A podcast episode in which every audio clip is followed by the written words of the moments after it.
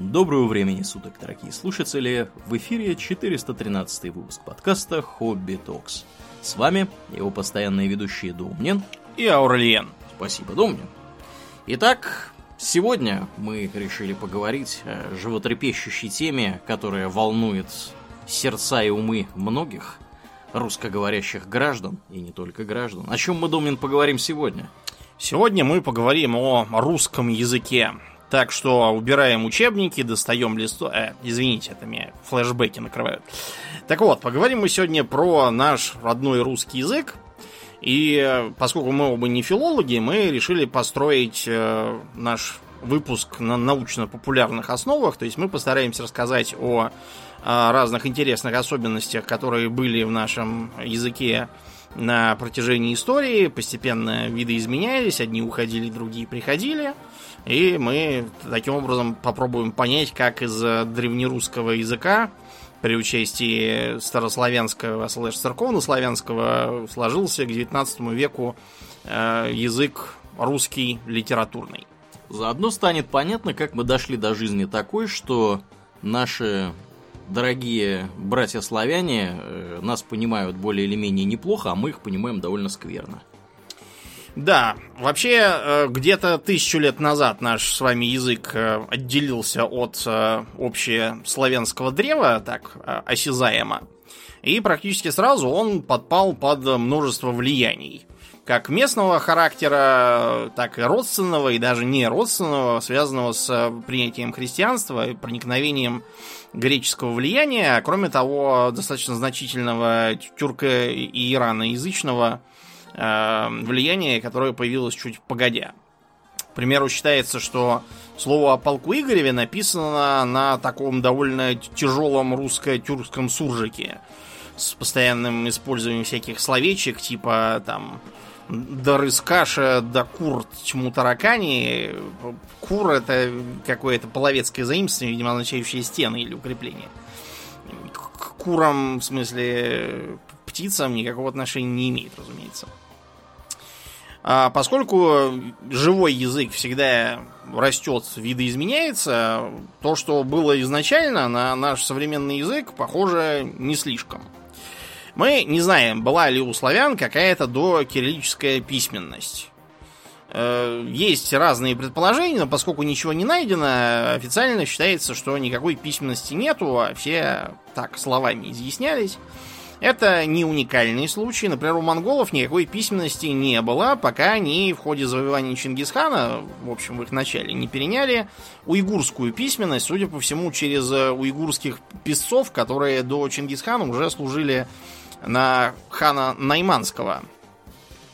Вот, и долгое время монголы пользовались этим письмом, пока, наконец, мы в 20 веке не переучили писать, как все нормальные люди, то есть кириллицей. И до сих пор монголы так пишут, и читать их э, э, тексты бывает для русского очень весело, потому что смысл непонятен, а слова иногда получаются странно звучащие. Мягко говоря. Да.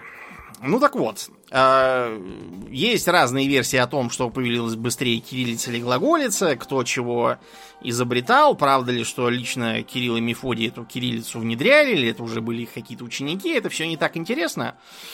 Если мы с вами откроем э, true кириллицу в том виде, в каком она была, то мы обнаружим, что букв там несколько больше, чем мы с вами привыкли, но как будто некоторых нам знакомых не хватает.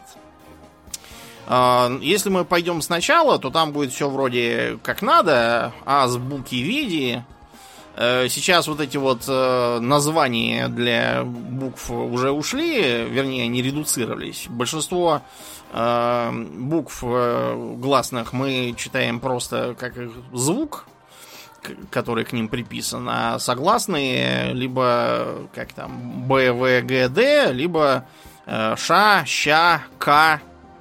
А остался вот этот вот э, вот эти вот названия букв, например, во всяких семафорных отображениях, например, моряки их до сих пор используют всякие там эм, добро, например, да, которое таможня дает. Дать добро это как раз морской термин, означает, что букву Д А Вот, показывают, видимо, там что-то было типа дозволяю теоретически, но поскольку буква это добро, оно так до нее и сократилось.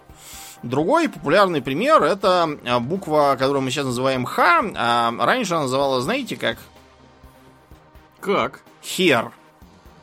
Ну вот, теперь у нас будет значок 18 плюс на этом. А при чем 18 плюс? Это э, вполне научный факт. Это, это э, пример так называемого конвейера эвфемизмов, когда сперва э, эвфемизм какому-то неприличному слову приделывается, известно какому, похожему несколько. Вот. Но постепенно он из-за того, что становится общеупотребительным, сам становится неприличным. И придумывают разные другие. И так э, идет и идет. То есть ты намекаешь, что хер до этого означало что-то другое, а не то, что оно сейчас означает. Это просто было словцо, ничего не значащее, придумано для того, чтобы букву произнести, ее было бы слышно. Ага. Да. И м, из-за того, что семинаристы очень любили, они щеголели своими познаниями азбуки, они использовали для замены другого слова. Кроме того, когда на чем-то ставят крест, да, косой, так и говорили похерить или перехерить перечеркнуть, то есть поставить букву Х сверху. Что характерно часто означает потерять. Да, да. Ну вот это означало скорее запретить или отменить. Вот. А вот после D, по идее, должно быть э, Е, и оно как бы есть. Вот. э, Оно есть, в смысле, называется есть. А, э, интересно, что в некоторых более поздних вариантах его писали не, так сказать, направо смотрящим, как э, изначально, а налево, как мы... Как э. э, да. А вот э как бы и не было. В церковнославянстве до сих пор она попадается в редких случаях, там какие-то очень специальные. Это не так интересно, давай э, пойдем дальше. После Ж э, должно бы идти З, но внезапно в кириллице изначально там стоит С как доллар, ненавистный всем кто хоть что-то знает из английского, когда вы начинаете диктовать что-то по телефону, начинается S как доллар. Так вот, э, была действительно такая буква, называлась Зело. И слово зело как бы через нее и писалось. Как через латинскую S. А в чем же разница с буквой З? А потому что он был дз. Ага. Да. Потом это отпало, и зело стало как бы просто зело, и буква эта сама потом в процессе потерялась. А вот мне интересно, вот Дз, я, насколько понимаю, она в восточно, извините, в западнославянских разных, она до сих пор, судя по всему, присутствует. В западно-русском, а потом белорусском действительно дз есть. Есть всякие поговорки, что э, Литвина хоть повесь, а он все равно дзекнет. Не очень политкорректные наших предков были какие-то поговорки. Да, ну вот э, Лукашенко они в шутку называют вусатый дзяцка. Дзяцка. Да. Есть такая, такая особенность. э, да. Значит, потом э, по алфавиту идет наша нормальная З, э, земля по, по тогдашнему, которая зачастую, особенно поначалу, писалась как латинский Z. Заимствование. Ну, греки рисовали, как они нарисовали, так и получилось. А дальше идет И, наша современная, которая называлась И же, а за ним э, И тогдашняя, которую мы сейчас называем И десятичная, или И с точкой, как это, опять же, по телефону, когда диктуют. Была разница, то есть э, слово мир, написанное через ижицу э, и через э, и десятичную, это означало разные миры. Один, я все время путаю, какой из них, это который не война, а другой в смысле мир как планета. А и кратное где? А нету. Вот так вот. О, Вместо этого писал просто, допустим, эм, э, ИО, если надо ИО сказать. а, Э, Буквы Ё тоже не ищи, ее ввели только уже в конце 18 века трудами, по-моему, Карамзина. Вот, а до него ё- слово елка писалось как иолка через и десятичную. Вот так. Потом все более-менее нормально идет, э, вплоть э, до буквы Т, после которой теоретически должно быть У, а вместо этого мы видим какую-то странную хрень, похожую на, что ли, не, не, на какую-то гамму на греческую. гамму, да, похоже, но вообще это лигатура. То есть это э, сочетание двух букв э, О и У. Та- так выглядит. как бы У сверху. Это чтобы место экономить. Это так называемый УК, который означал звуки У или ОУ. Такое вот краткое. Не ОУ, как у американцев, а такое ОУ. Что характерно, в разных европейских языках звуки, которые отвечают за э, О, оно же У в некоторых местах, они вообще могут писаться одной и той же буквой. В частности, вот э, в шведском, да, если вы видите, что написана буква О, она может в половине случаев читаться как О, а в другой половине как У. То есть эти звуки, на самом деле, ну, для нас это кажется диким, да, потому что мы привыкли, что у нас довольно однозначно Да. они определяются, да, то есть либо О написано, либо У. Вот. А по факту они довольно близкие э, по своему произношению. То есть вы вот если будете там, значит, гласные буквы говорить, там открывать рот, да, и постепенно его закрывать, вы почувствуете, что там целый диапазон такой ау. То есть вот как бы вот, если рот широко открыт, да, то вы говорите А, и вот если вы будете его сужать, вы получите в конечном итоге вот этот вот О, переходящий в У. И вот, судя по всему, здесь тоже, э, я подозреваю, имело место что-то вот подобное, потому что индоевропейские языки, они вообще-то все примерно одинаковые. Ну, например, э, арабы прекрасно живут без звука О вообще. Ну, по крайней мере, литературный арабский, он не подразумевает О, там везде У. То есть, например, заимственное слово метро, а они пишут метру. Метро. Да. Да, да, да. Вот. Причем в шведском, я раз уж про него начал, э, то, какой звук именно будет произноситься, зависит от того, какие согласные следуют за этим звуком, если они вообще следуют. Вот. То есть э, э, оно определяется вот именно э, какими-то звуками, которые вокруг гласного находятся. Мгм. Значит, потом идут у нас после этого у- у- ука э, F и, и Х, уже упомянутый, а следом за Х почему-то омега, причем натуральная омега из, из греческого языка. И при этом не последнее. Да. Что забавно, в отличие от греческого. Использовалась она очень редко в словах, которые заимствованы из греческого и которые пишут через омегу. Ну, судя по всему, это как с буквой F. Потому что широко известно в узких кругах, что э, корен, э, Исконно русских. исконно русских слов с буквой F в принципе не существует. Это все заимствование. Э, Более того, во многих э, региональных э, говорах даже эм, как бы считался этот звук э, прям таки непроизносимым и неестественным. Э, примерно вот как, например, э, Бишкек. Он раньше при советской власти назывался Фрунзе. И вот это тот случай, когда лучше переименовать его в Бишкек, действительно, потому что киргизы очень тяжело это произнести, у них получалось Парунзе.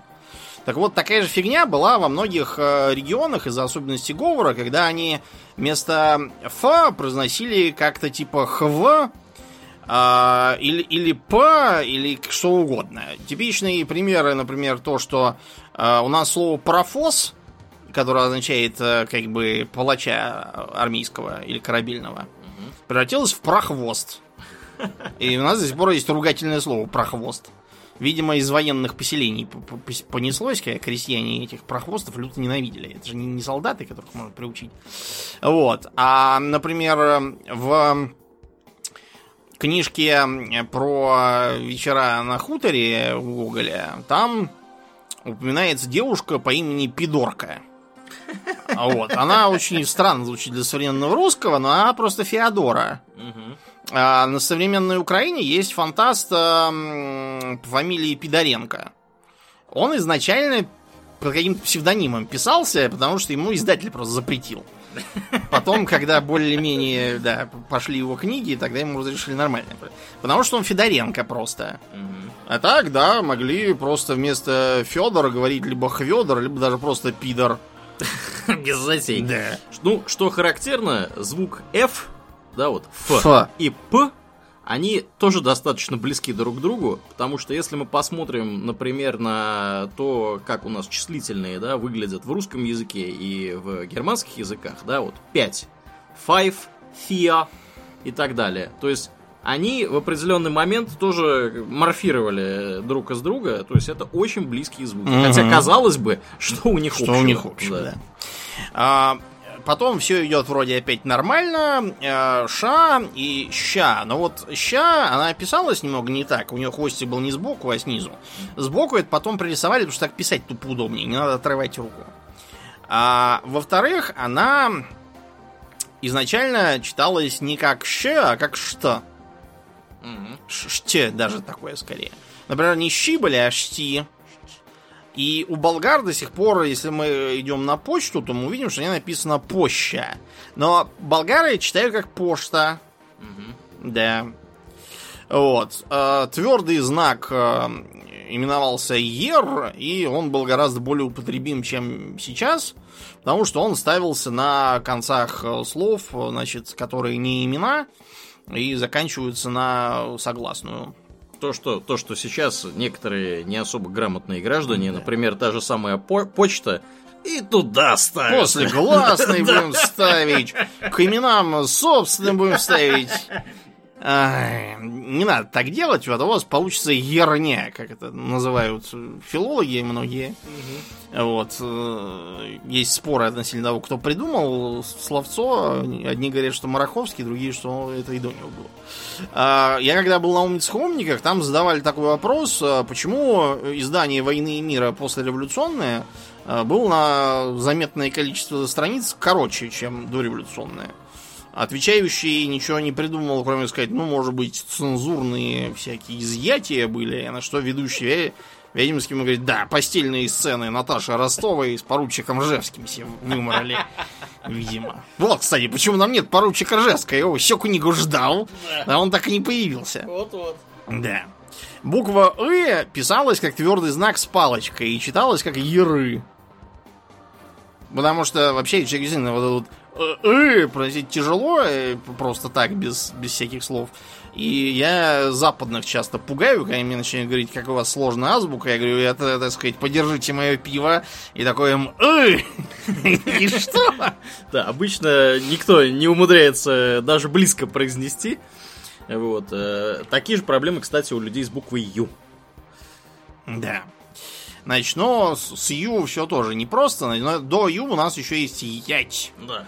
Вот, который тоже любят безграмотные любители писать, которые и то его заменяют на твердый знак, то им заменяют твердый знак, этот самый Ер в конце. Он изначально, судя по всему, означал такое открытое Э. И э, э, букву Э он, собственно, и заменял. Mm-hmm. Постепенно вот это вот Э открытое как-то у нас вышло из употребления, смягчившись, укоротившись, и он стал, значит, просто такое «э». Коротенькое, да. Угу. А с годами, к, там, к веку 18-19, он уже ничего не значил. То есть он просто э, тупо занимал место и писался в всяких словах типа хлеб, Э, и нужно было это все зазубривать, сочинять всякие мнемонические стишки типа «Белый бедный бес, убежал бедняга в лес», вот где они все более-менее перебирались. А если вы посмотрите на, например, современный украинский, то увидите, что вот там, где типа слова типа, которые пишутся через десятичную, эту хлеб, вот, по-моему, это, как раз почти всегда соответствует ятю. Я могу ошибаться, но факт то, что оно раньше было такое. Потом, значит, э, ю, да. А за ней идут два каких-то странных символа, похожих на не пойми что. Одно похоже на какое-то ИА, вот, а другое на... А, а, а, да, ИЭ или обкусанную Ю, не поймешь. А, это так называемые етированные буквы А и, и, и Е. Вот как раз э, такой прообраз и, и краткой. Е. Они отвечали за Я и Е. Вот. Я, где они употребляются, я, честно говоря, не нашел. Вот, потому что меня гораздо больше заинтересовали э, еще более зубодробительные буквицы. Э, юс малый и юс большой. Эм, выглядят они как какая-то странная трехногая А и как э, марсианский боевой треножник э, какой-то. Эм, буква эта достаточно быстро отправилась к чертовой матери. По-моему, уже в 12 веке начали убирать из э, светских текстов, когда кто-то что-то там друг другу писал, вот, и она осталась только в церковно-славянском. Изначально э, юс малый означал такой звук э, ем, причем именно гнусавый обязательно. Ем. Ем, да. А юз большой, это такое он гнусавый тоже. Угу. Да.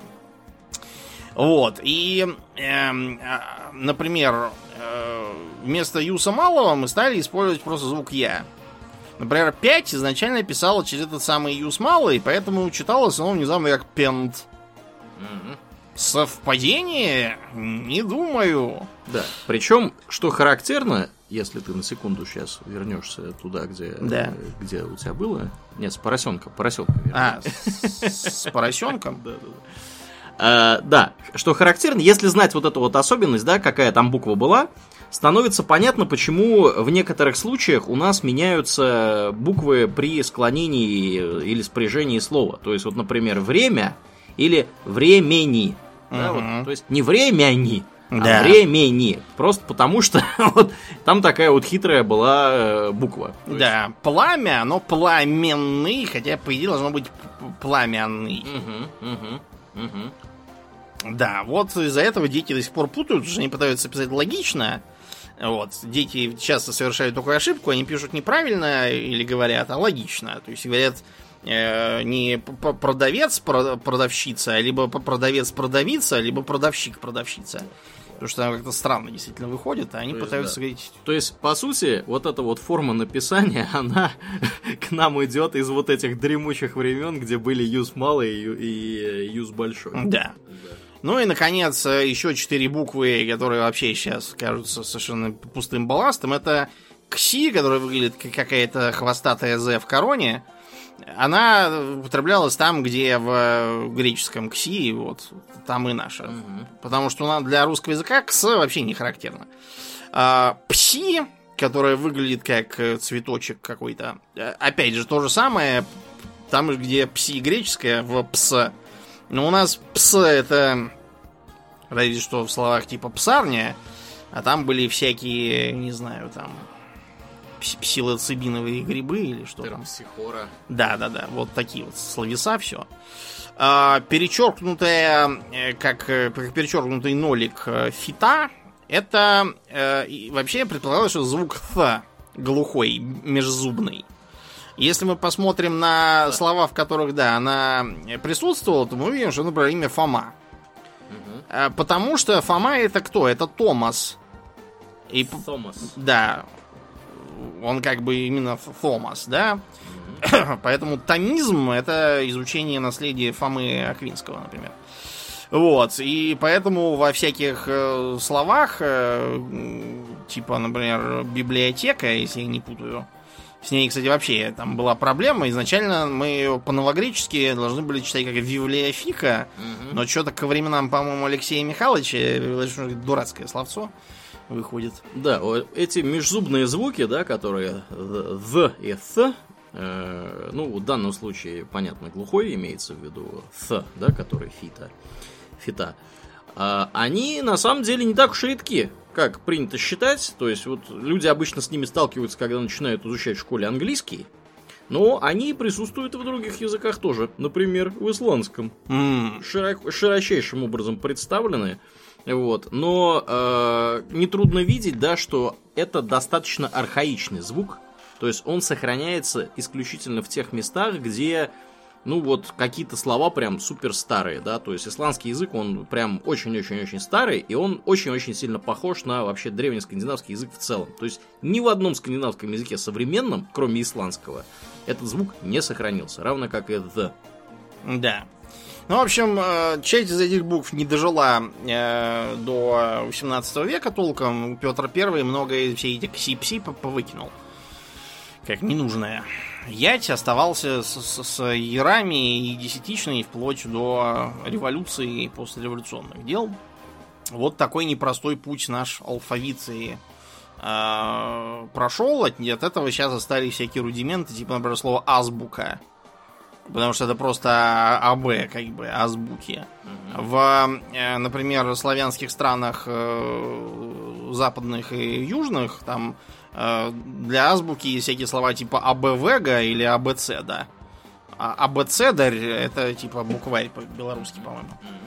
Вот. Так что многие остались э, такие вот рудименты. Значит, кроме того, э, практически сразу древнерусский начал развивать э, полногласие по разным причинам. Они довольно скучные, мы их сейчас трогать не будем. Вместо этого э, скажем вот что. Полногласие это отличительная особенность восточнославянских языков, особенно русского.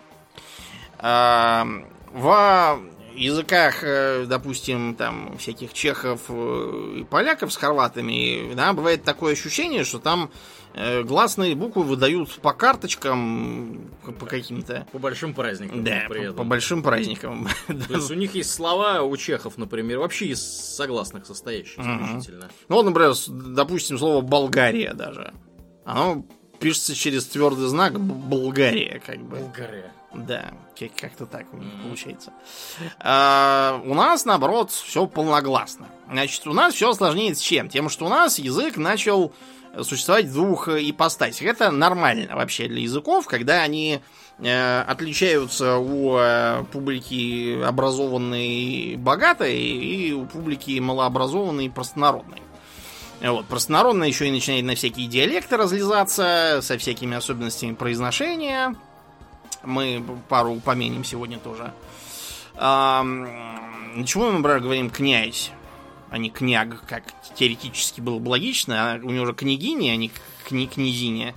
Княжество. Кня княжество, да. Вот, например, но ножной, да, нога ножной. Вот, и по идее там должен быть княг, но из-за того, что князья, то есть конунги, кнунги, если говорить неполногласно, Э, с Новгорода полезли, то характерное новгородское цоканье вот это превратило его в, кну, в конунза, кнунза, кнуза князя. Там такие, да, были особенности.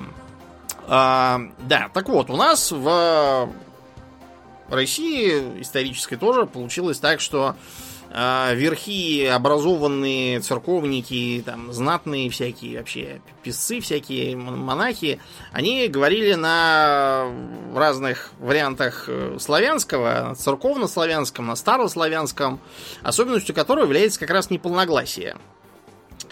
А вот, а простые люди говорили полногласно, потому что у нас вот оно развелось. Из-за чего? Давай это поясним вообще, пару какую-нибудь дадим, чтобы понятно было. Может, не все понимают, что такое полногласие, не полногласие. Угу. Ну, хорошо. А, вот, например, бывают э, храмы, да, где богов почитают, а бывают э, хоромы, где сидят и чай пьют. То есть храм не полногласный, хоромы полногласные. полногласные То есть да. добавляется какая-то гласная туда, которая все это дело для нас делает более удобопроизносимым. Да. Просто для нам это естественнее было. Угу. А, в основном, в основном у нас а, как раз полногласие, хотя не обошлось и без всяких э, проблем. Некоторые слова а, у нас как-то прижились в неполногласной форме. Мы говорим враг, но не ворог. Вот украинцы говорят ворог, вот, а мы говорим враг. А мы, если будем говорить шалом, то мы как-то будем звучать э, молодцевато и холодцевато, квасно и красно. Да. Все нормальные люди сейчас говорят шлем. Хотя шлем это как раз э, славянизм, а нормальные люди должны говорить шелом. А мы говорим э, не брат ты мне, но борот. Вот изначально было как раз борот, почему-то мы брат, да? Э, славянский. Э, когда мы проезжаем, значит, э, из Ленинграда в Москву, вот, мы говорим, это что за остановка? Балагоя или Поповка? Угу. Балагоя сейчас ассоциируется с какими-то болотами.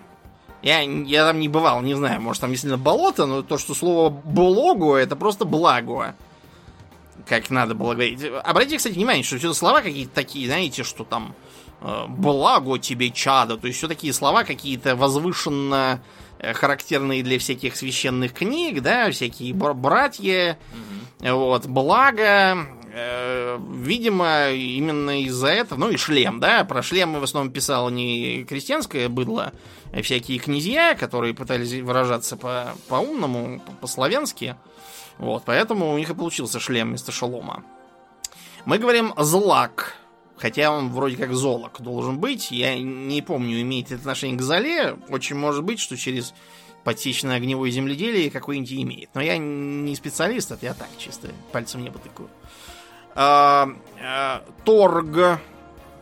Он, кстати, вообще в славянском языке был трог, у нас его из-за того, что нам тяжело это проносить, превратили в торг. Вообще торог.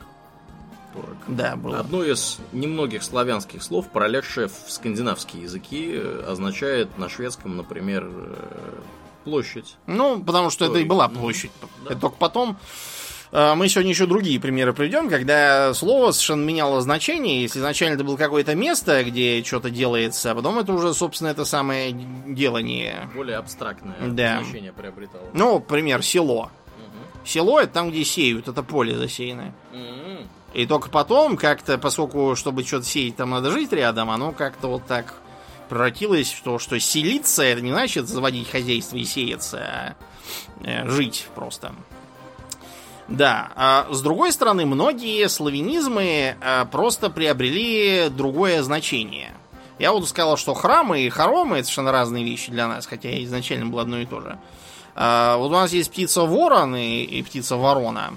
Они родственники, потому что они входят во врановые, так же как галки всякие, сороки, грачи, еще там кто-то. Вот. А мы говорим мрак, когда темно или когда нам что-то не нравится, но мы говорим морок над инсмутом. То есть э, некое наваждение темное. Мы, э, значит, э, погребаем прах, но мы заряжаем в ружье порох. Хотя п- п- порох, как бы порошок, это просто порошок и есть, как бы. То же самое, что и прах. Мы э, зажимаем нос, если чувствуем смрад. Вот сейчас у многих отключили воду, включая меня, поэтому некоторые люди ходят смрадные. Но мы очень любим есть смородину. Смородина буквально означает пахучая. А действительно пахучая, мы же Листья, кладем, да, да, листья кладем во всякие банки с огурцами. Э, Помнишь реку Смородину, через которую надо переходить в тридевятое царство из сказок?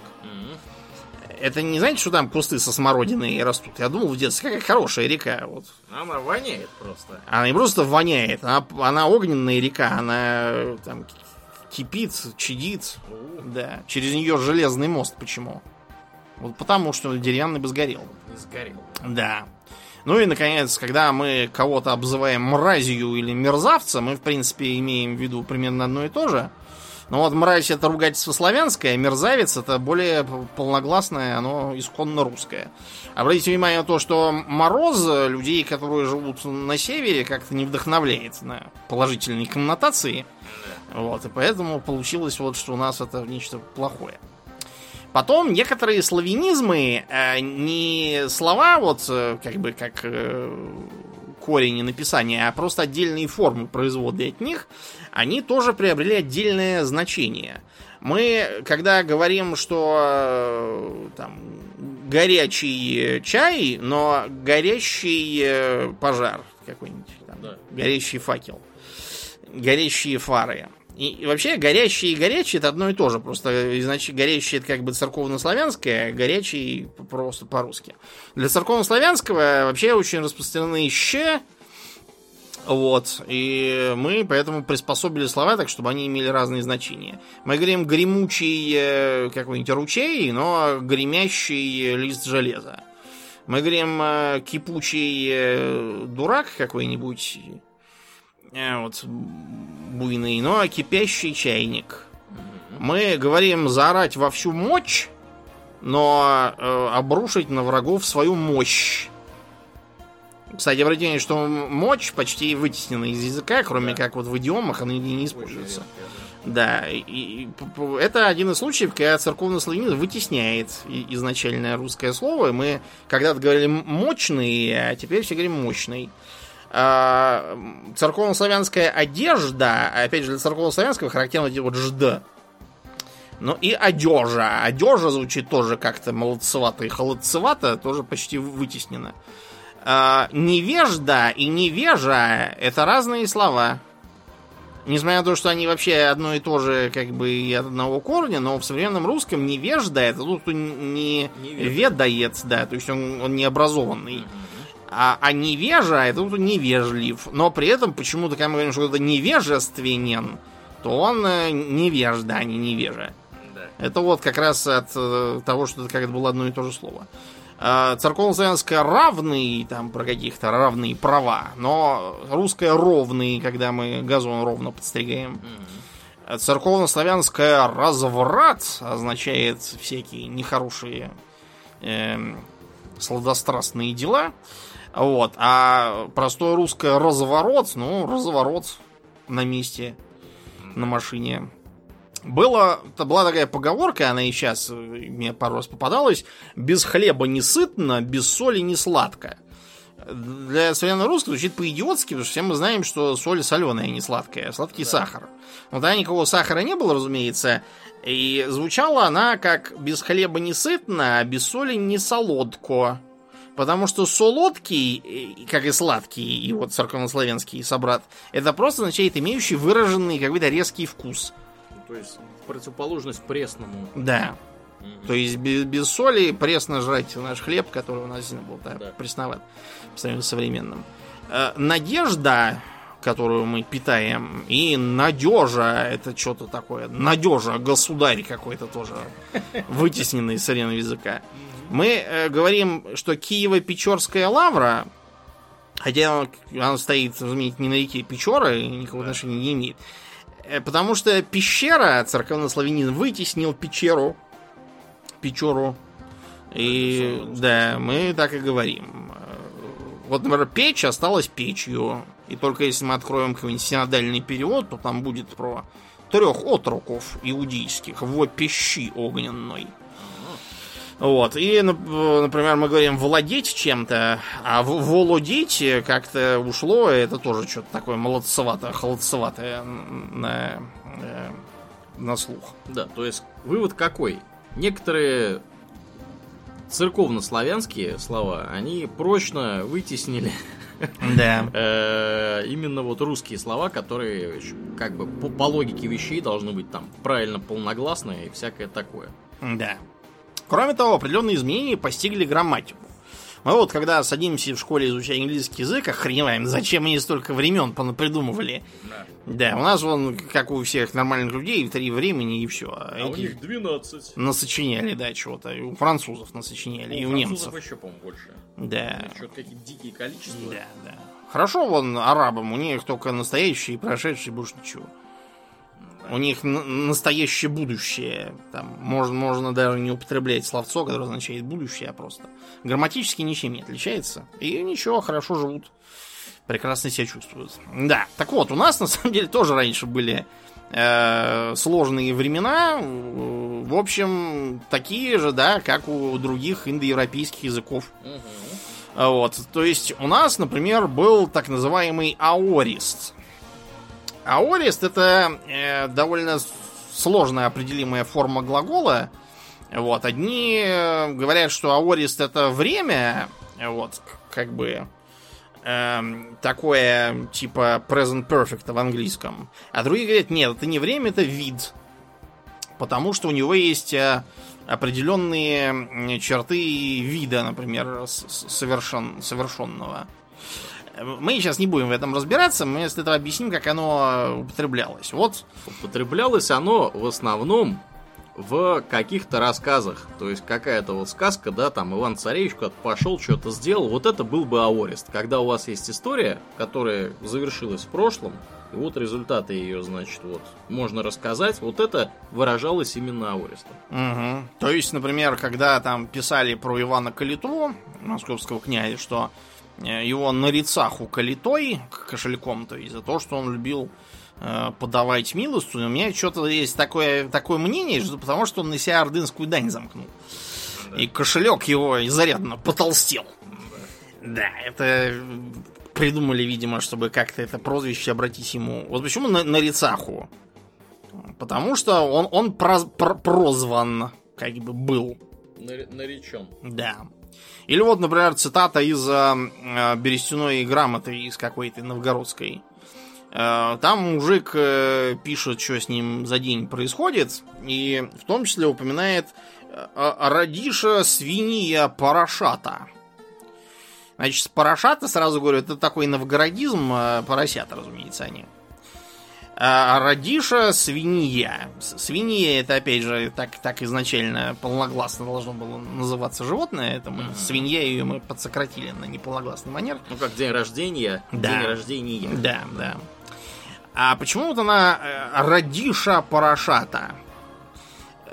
Нельзя разве было сказать родила свинья э, по- поросят? Поросят. Э, Можно, но это просто означает как бы past simple, простое прошедшее, а он хотел именно написать, что вот они сейчас родились, я сейчас занимаюсь ими. Поэтому радиша. А почему порошата, а не порошат? Дело в том, что э, использовать э, винительный падеж тогда было не то, что совсем не принято, но это редкость была. А именительный только для людей. Поэтому не порошат, как кого, кого что, М. а порошата в именительном. Вот, Вижу, вижу что. Парашата. да. Вот они, пожалуйста. Ну вот, да-да-да, вот как раз поэтому. Вот, из м, сложностей с английским иногда бывает, когда вот слово never в его значении, и русский постоянно начинает говорить никогда. Мгм. Не надо так делать, это означает просто такое усиление скорее. Можно, в принципе, сказать ни разу не, но часто это просто означает просто вообще не. А если хочется прям совсем, чтобы вообще не never ever. Ever, да. Никогда, никогда.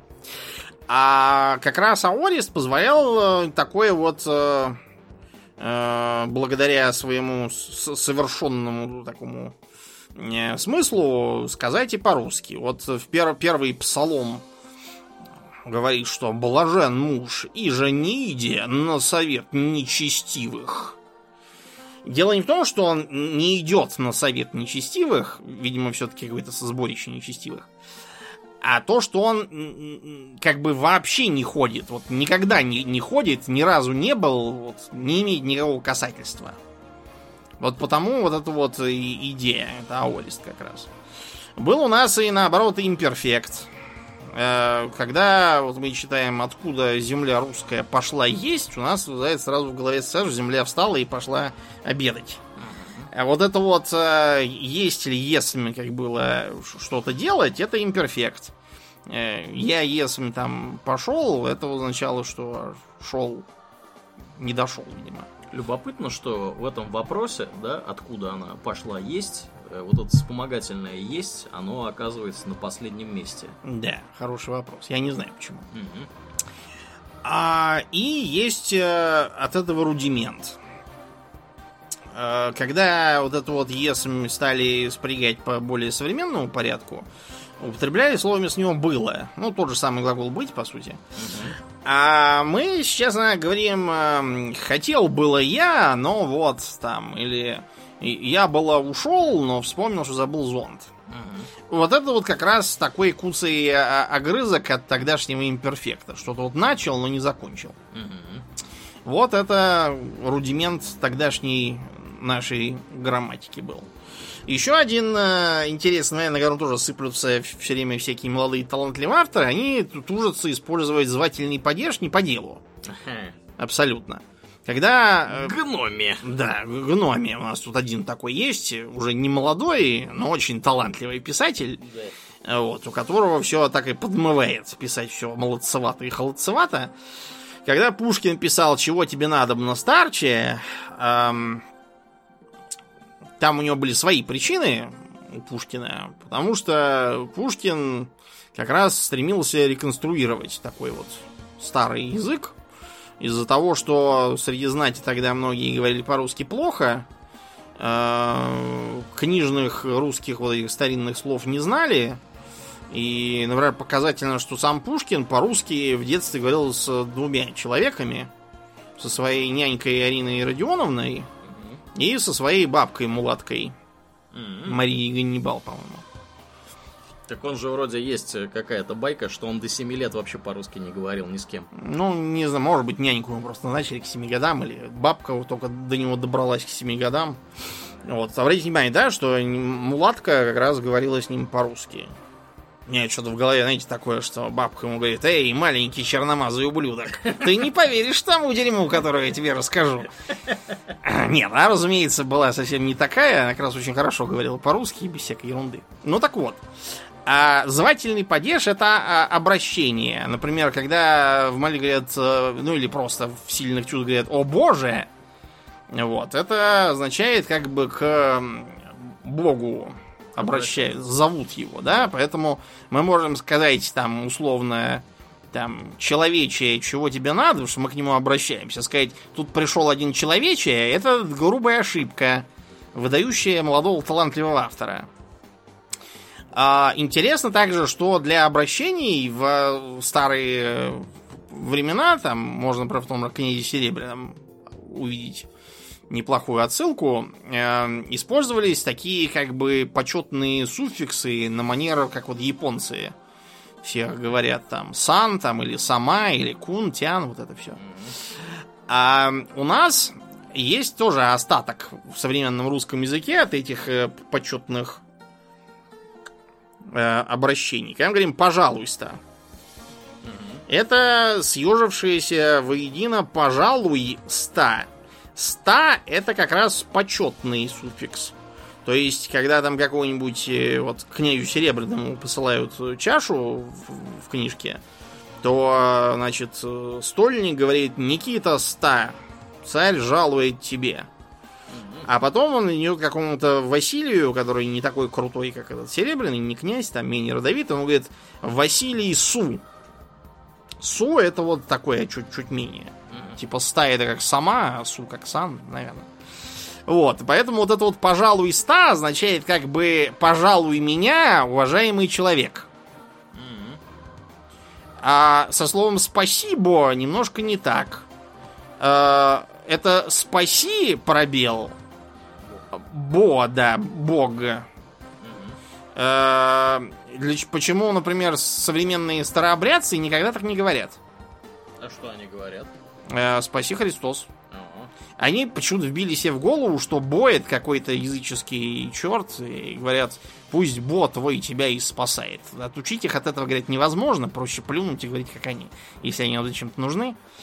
Вот. И еще один интересный рудимент, э, который, правда, в русском не остался, остался в русинском.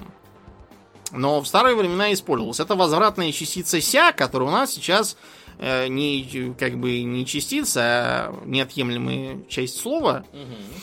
Вот, когда мы говорим там, э, допустим, наелся, мы э, имеем в виду, что наел ся себя. Себя. Да. да. Вот эти вот ся, мя, это как раз меня, спаси меня, вот это как раз спаси меня.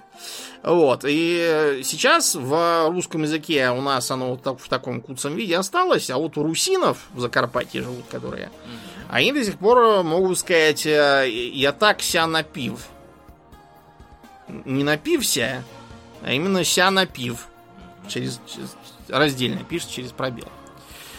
А многие слова, которые были с нами тогда, поменяли свой смысл. Иногда радикально. Вот я говорил там про село, про это и про смрад. Раз уж мы смрад вспомнили, давайте еще скажем про слово вонь, которое сейчас означает что? Дурной запах какой-то. Да, да. Поэтому э, с точки зрения современного русского слово «зловоние» э, является как бы плеоназмом, что ли. Тавтология. Э, тавтология, да, я все время путаю разницу между плеоназмом и тавтологией. Короче, масло масляное я имел да, в виду. Да, да, да, это оно. Вот, потому что если вони, то, наверное, зло. А с другой стороны, слово благовоние, которое вот как раз э, означает некую вонь благую. Дело в том, что изначально слово вонь, например, в польском, современно до сих пор так, означает просто запах какой-то.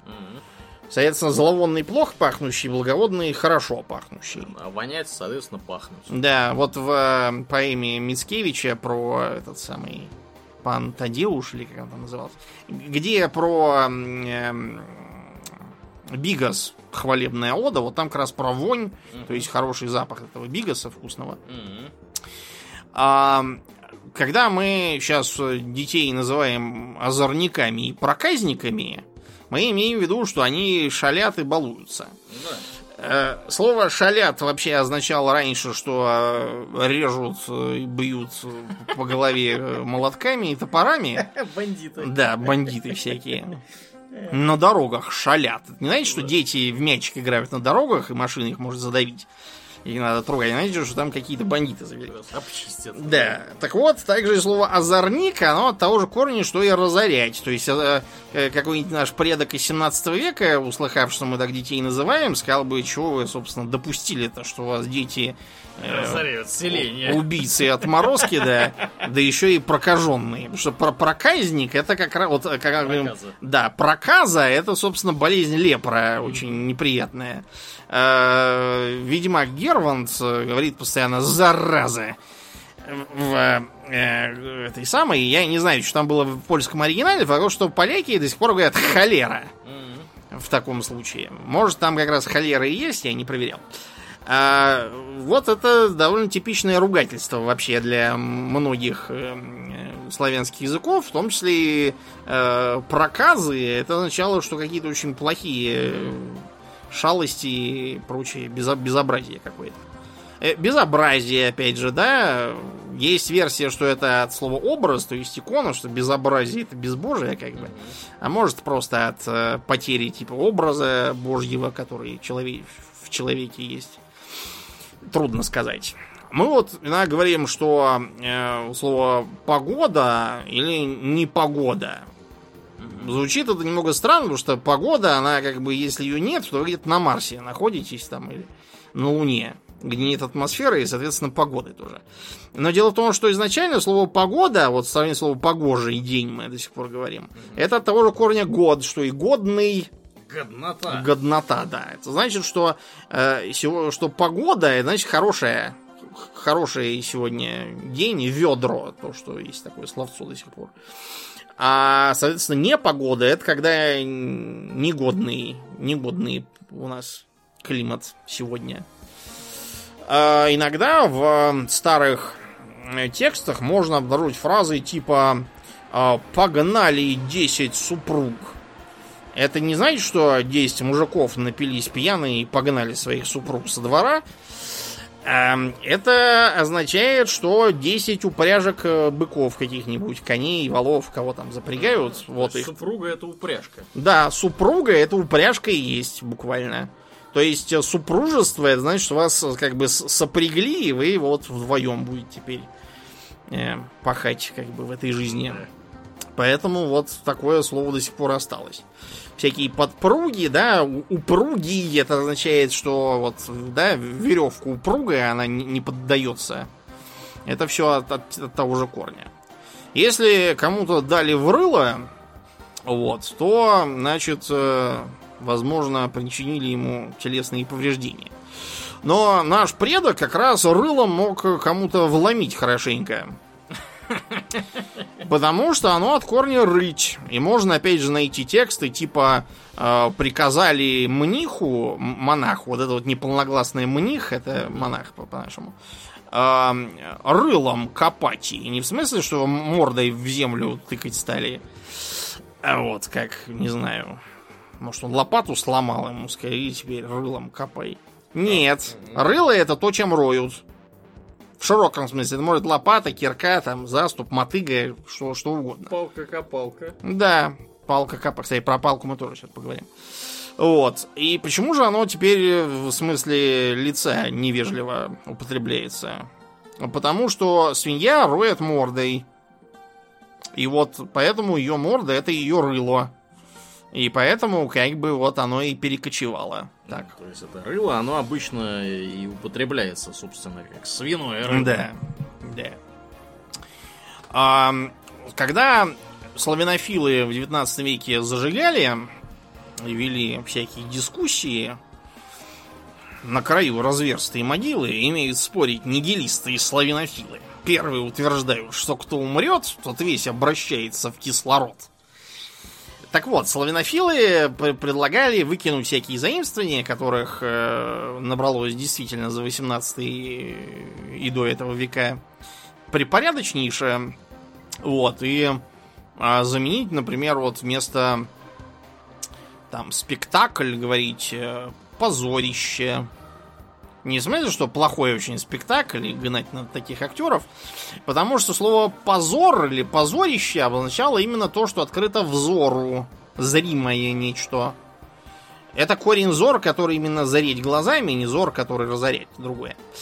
А, Кстати, те, кто ездит в Чехию, они, может быть, даже и в курсе, что там такое значение, потому что позор там, по-моему, внимание. Да, позор. Полиция ворует. Там иногда можно видеть надпись. Это не возмущение коррумпированностью местных правоохранителей, значит, э, внимание полиция наблюдает. А, Кстати, обратите внимание, что вот э, этот корень зор, он э, там Зоркий. узреть, например, Мгм. презрительно или презреть.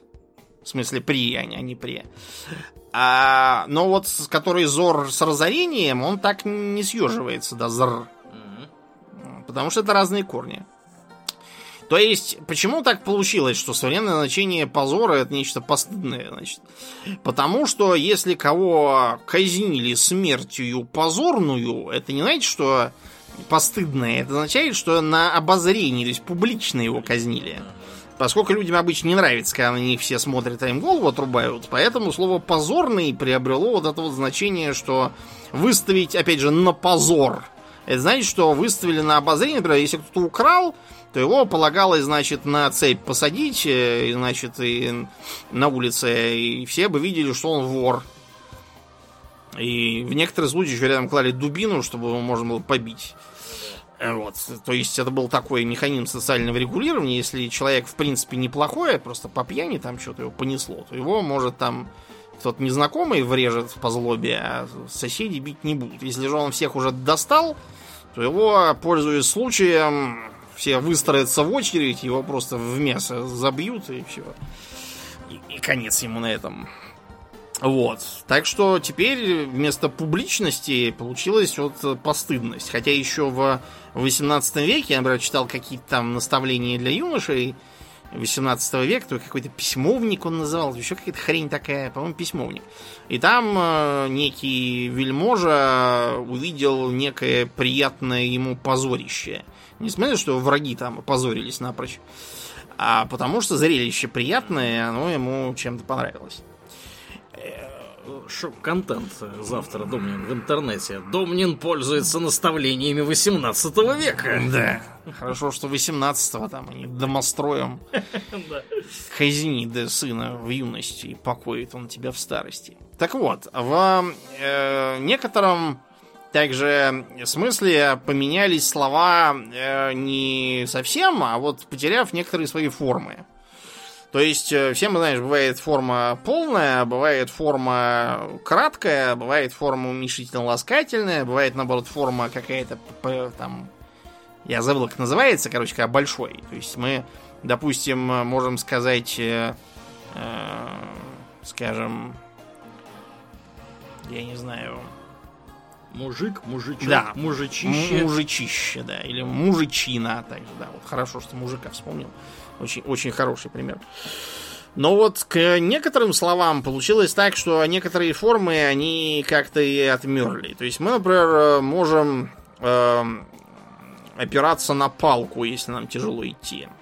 Мы можем вооружить своего персонажа в фэнтезийной ролевке палицей. А вот палой мы ничего не можем сделать. Шпалой. Шпалой только можем сделать, но, по-моему, это, это, это германизм. А пала все ушла, потому что вот не нужна. Как-то так получилось, что для среднего, так сказать, размера у нас не нашлось никакого применения, мы его выкинули из языка. А когда мы надеваем на палец кольцо или, допустим, поворачиваем рулевое колесо, э, мы используем все уменьшительные формы. Если есть кольцо или колесо, это, в принципе, то же самое, то должно быть и какое-то коло. Ну, например, если есть озерцо, то должно быть и озеро. Если есть кинуцо, какое-нибудь паршивенькое, то есть и кино хорошее. А вот коло, оно как-то вот в польском, по-моему, есть. У них даже был какой-то э, такой шип-балет, надо было сказать чечевица, колесо, мелет мельница, и немец не мог произнести это правильно. Вот там как раз было коло какое-то. Что характерно, кольцо, после того, как оно зажило своей жизнью, приобрело свой собственный уменьшительно-ласкательный суффикс колечко. Колечко, да. Колечко, колечко, выйди на крылечко. некоторые слова, э, имеющие явно один корень, вот не как позор и разор, тем не менее, они сильно разошлись в значениях производных слов. Мы можем кому-то что-то показать, мы можем кому-то что-то приказать, мы можем кому-то что-то рассказать, или мы можем кого-то наказать. Я так понял, что это один и тот же корень каз. Э, могу, конечно, ошибаться, но вот мне так кажется, что э, он означал как бы что-то, эм, эм, какую-то, что ли, власть применять, видимо, что-то, какое-то какое повеление давать. То есть, если мы кого-то указываем, то он пойдет. Если мы приказываем, он будет исполнять. Если мы наказываем, то мы, значит, свою власть употребляем карательно. Эм, совсем разные слова по значению, а происхождение, по-моему, одно. Э, совершенно точно одного происхождения слова хлопать, хлопотать и клепать. Клепать? Да, даже. Потому что они все, э, э, например, хлопотать, вплоть до, по-моему, 19 века, сейчас писал как колопотать. Да. А, почему так? Потому что, видимо, вот этот вот хлоп-хлоп это такое просто звукоподражание. И если хлопать это производить хлопки, э, то хлопотать означало как бы шуметь, гомонить, э, какие-то вести разбирательства. И изначально хлопотать имело смысл э, ходить с кем-то ругаться, чего-то от кого-то добиваться. Сейчас хлопотать означает как бы стремиться к чему-то стараться, но раньше это было именно куда-то бегать и кому-то что-то втолковывать и требовать я только что с удивлением для себя понял, что английское слово clap очень сильно похоже на русское слово хлоп. Это может быть как какой-то ну, собственно, корень. А скорее всего, нет, это скорее всего звук подражания. Просто звук подражания. Да, да, да, то есть оно, скорее всего, такое вот имеет место быть. Да, звукоподражание почти везде есть, кроме, может, каких-нибудь примитивных языков. Например, э, в арабском есть слово глагол кяркара, а оно не имеет никакого смысла как э, корень, это просто звукоподражание, начинающее скрипеть. Угу. Кровать, допустим. Да, так что такое и есть вот. А потом у нас э, есть э, некоторые странности с э, днями недели. Вот, например, слово неделя. Корень дел. А потому что означает выходной день, когда ничего не делают. Неделя изначально именовалась э, аналог воскресенья. Это потом, когда пришло христианство, приделали воскресенье в хри- христианско-религиозном смысле, и поэтому получилось вот так вот. Судя по всему, изначально неделя у нас была шестидневной. На это указывает что? То, что среда это третий день, mm-hmm. а не четвертый. Потому что из семи дней как раз логично четвертый день называть средним, потому что перед ним три и после него три.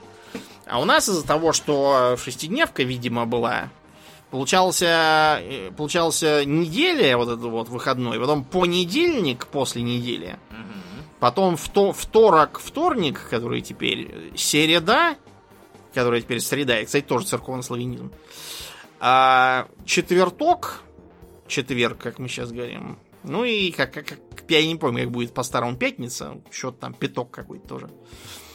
А суббота это как раз добавленный седьмой день. Почему она у нас называется как-то странно? Шаббат. То есть мы просто взяли, тупо э, транслитерировали семитское слово. То есть, погоди, а у нас а, тоже, получается, неделя начиналась с воскресенья? Да. А-а-а.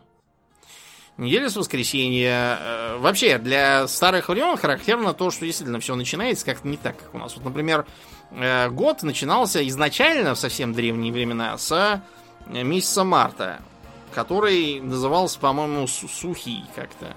Потому что к тому времени ходили смотреть подсеченные высохшие деревья для подсечно-огневого земледелия. По крайней мере, одна из гипотез, так говорить. Потому что сам по себе март сухим вряд ли можно назвать. Эм, да, май это травень, потому что травы повылезли, как раз в том числе посеянные. Эм, да, в России эти названия месяцев древнеславянские были вытеснены по очень простой причине.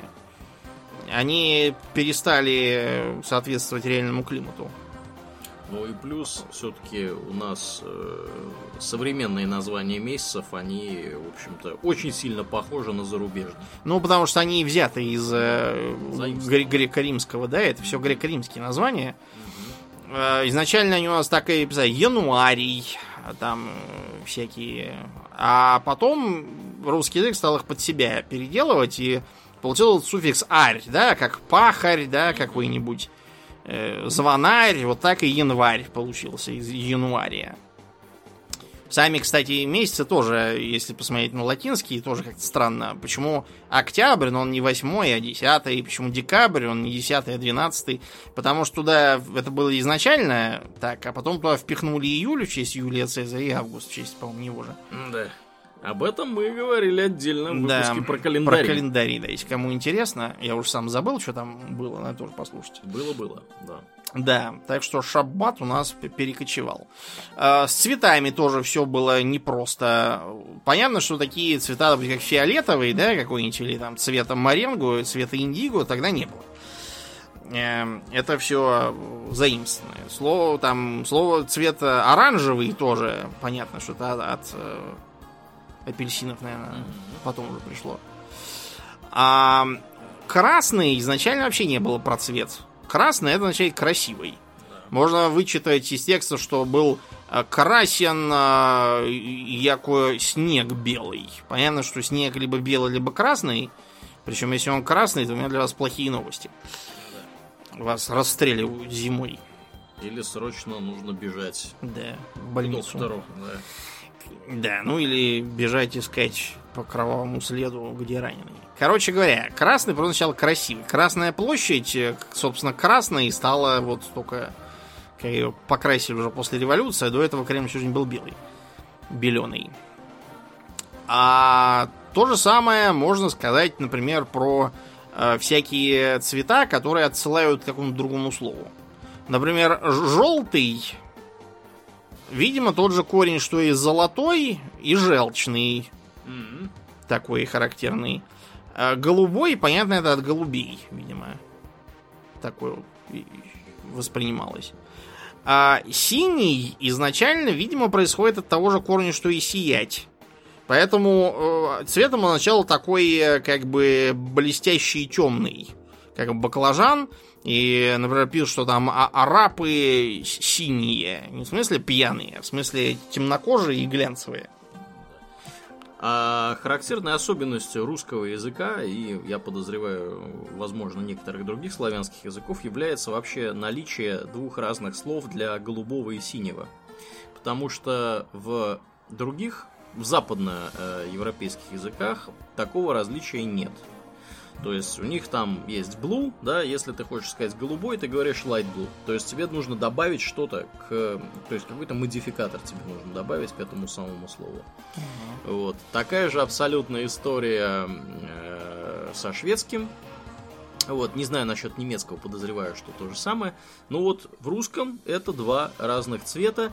Если мы возьмем язык э, каких-нибудь там папуасов, я не знаю, океан- океанских, да, Папуа Новая Гвинея, у них будет большее количество э, цветов, обозначающих разные оттенки синего и голубого. То есть у них прям вот несколько будет слов для разных оттенков. То есть это, видимо, зависит от того, где вы проживаете, какие цвета вы видите.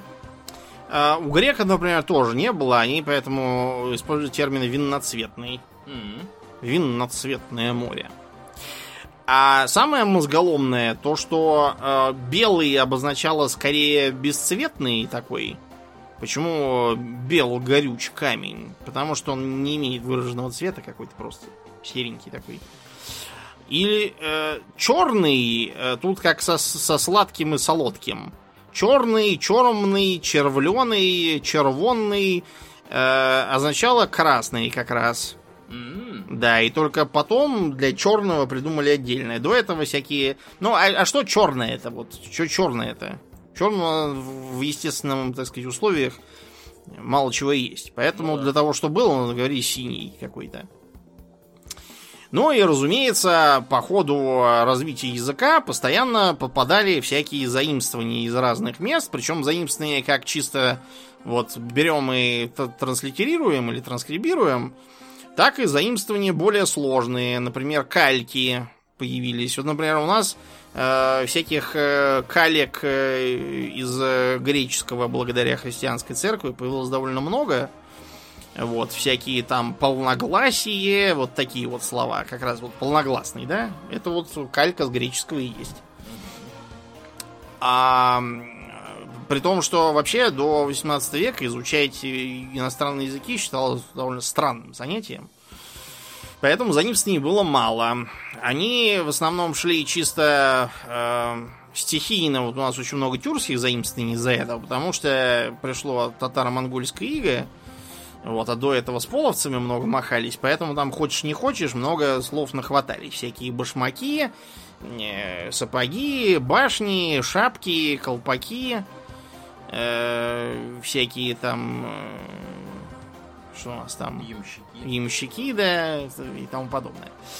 А из греческого тоже много чего понабрали, типа, например, того же монаха, мниха, э, всяких там патриархов с иконами, церковь тоже, это от греческого кириакон или цириакон. Забыл опять, что значит, какое-то то ли собрание, то ли единение, не помню. А, при этом, да, для вот прямо изучать, например, Протопопов Вакуум писал э, царю э, Алексею Михайловичу, э, ты же русак, Михалыч, а не грек. Вот были времена, можно сказать, эх, Михалыч, Пошли водки, что ли, с мужиками во дворе выпьем. Ну и что, царь одевает треники, там идет к вам на лавку, селедку чистит. Ну так вот, э, тем не менее, кое-какие заимствования шли, но совсем прорвало в 18 веке, потому что в 18 веке началась модернизация всего подряд. Понаехало огромное количество иностранцев, и они, в общем, много чего нам привнесли. То есть э, э, изначально это были чистые э, просто транслитерации или транскрипции. Постепенно стало понятно, что так жить нельзя, иначе язык вообще будет какой-то непроизносимый абсолютно.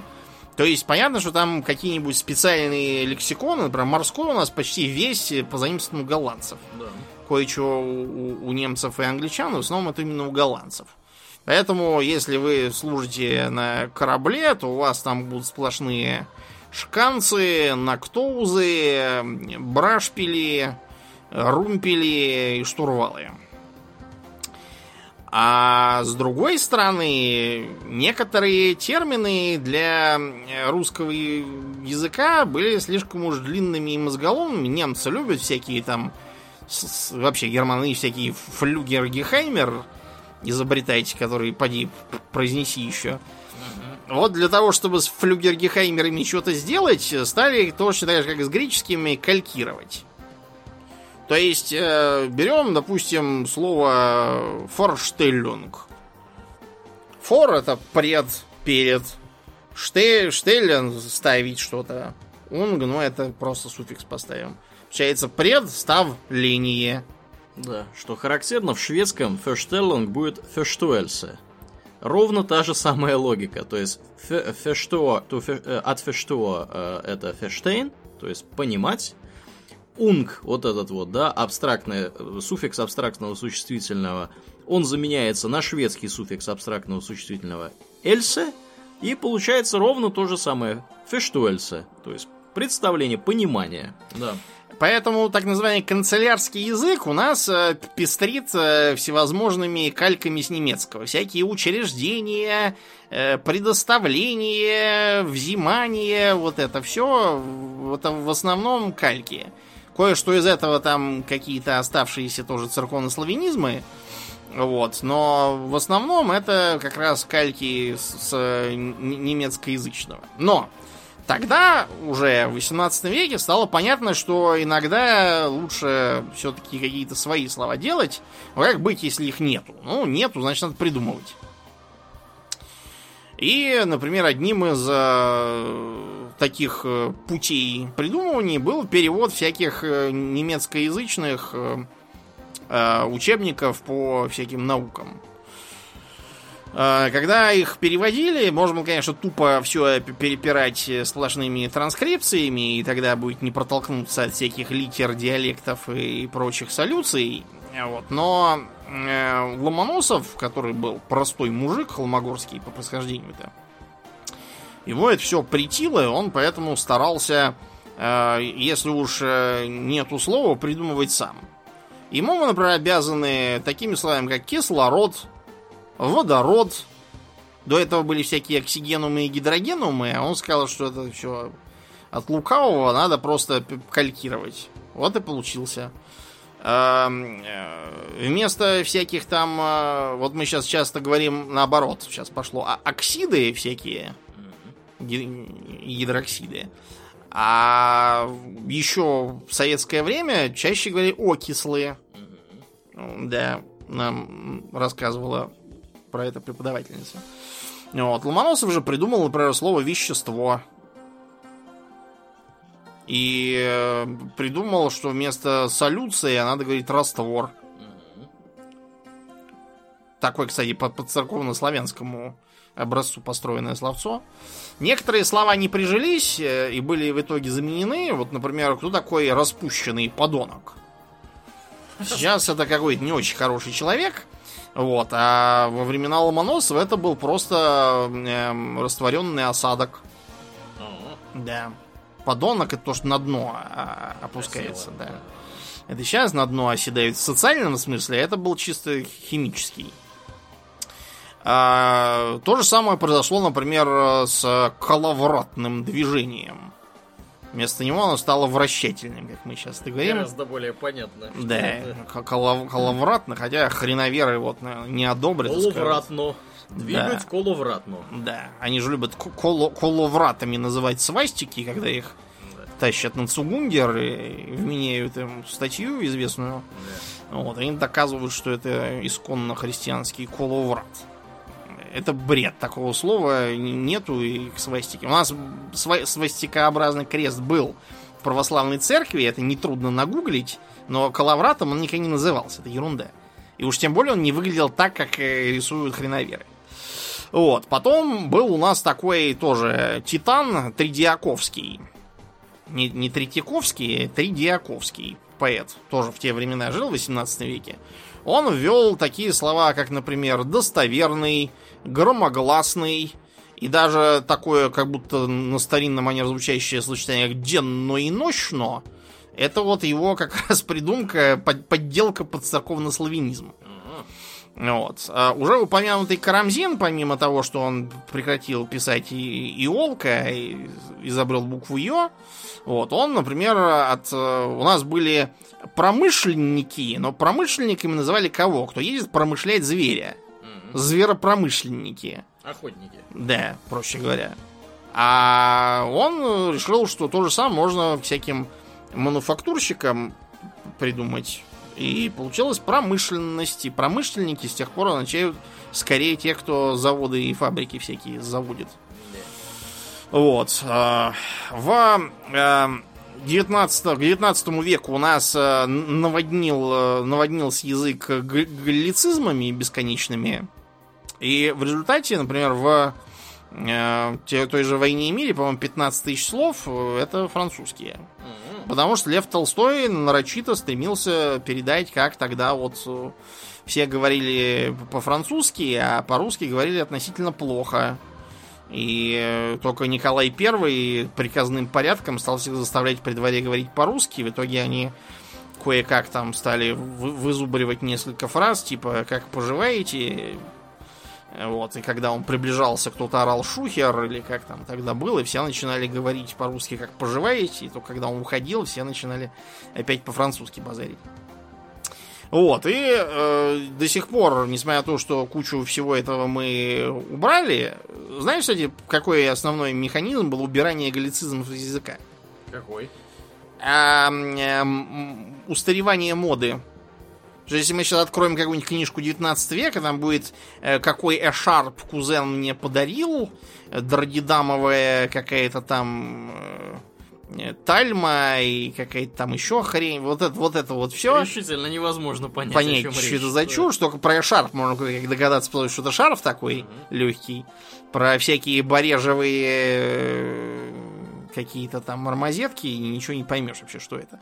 Э, к счастью, все эти тальмы и барежевые эшарпы просто устарели и вышли из моды, и мы, к счастью, смогли забыть эти слова. Но вот то, что не устарело, осталось с нами. Это в основном всякие слова э, домашнего обихода, типа того, что мы э, значит, э, поев э, суп из тарелки, пьем компот, после чего идем в туалет.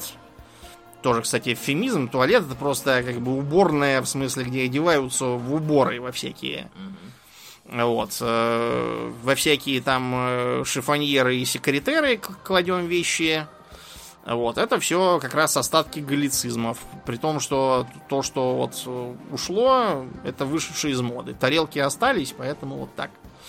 Ну а сейчас, да, мы переживаем очередной период, когда откроешь какой-нибудь твиттер, я вообще хоть вообще стараюсь туда не заходить, а то начнется, что э, там э, Сириусли э, в кофешопе э, продают маффины за очень экспенсив цену и просто... Еще и обселят при этом. Да, да, Седли. Вот. Действительно становится... Седли. Седли, да, или даже, даже Энгри несколько. Э, вот, и даже Murderously немножко. Но мы вас э, утешим тем, что как ушли шарпы и турнюры всякие, так и эта хрень тоже вся уйдет, просто потому что все это модные веяния, язык никогда, никогда не поддается никаким искусственным э, веяниям. Даже в тех примерах, когда, например, а, э, Мустафа Кемаль выкидывал э, арабизмы из османского языка и получил современный турецкий, когда всякие румыны и болгары выкидывали тюркизмы, заменяли их на славянизмы, это означало не то, что какой-то дядя начальственный там что-то сказал, а означало, что был запрос такой. Люди хотели почувствовать себя новой общностью, говорить по-новому. А все эти седли, они общность никакой не представляют, поэтому можете спать спокойно. Скоро они возьмут ипотеку и заговорят по-иному. И на этой позитивной ноте будем заканчивать. Да. Как и обычно, мы благодарим всех наших подписчиков у Дона Патреона. Э, список у нас не поменялся. В этот раз я его, к сожалению, не вижу, поэтому все, кто нас супер мощно поддерживает, спасибо вам, ребята, мы вас назовем в следующий раз. Ну, а мне остается лишь напомнить, что у нас есть группа ВКонтакте, канал на Ютубе, Инстаграм, приходите и туда, у нас там тоже интересно. Ну, а мы будем плавно перетекать в после шоу.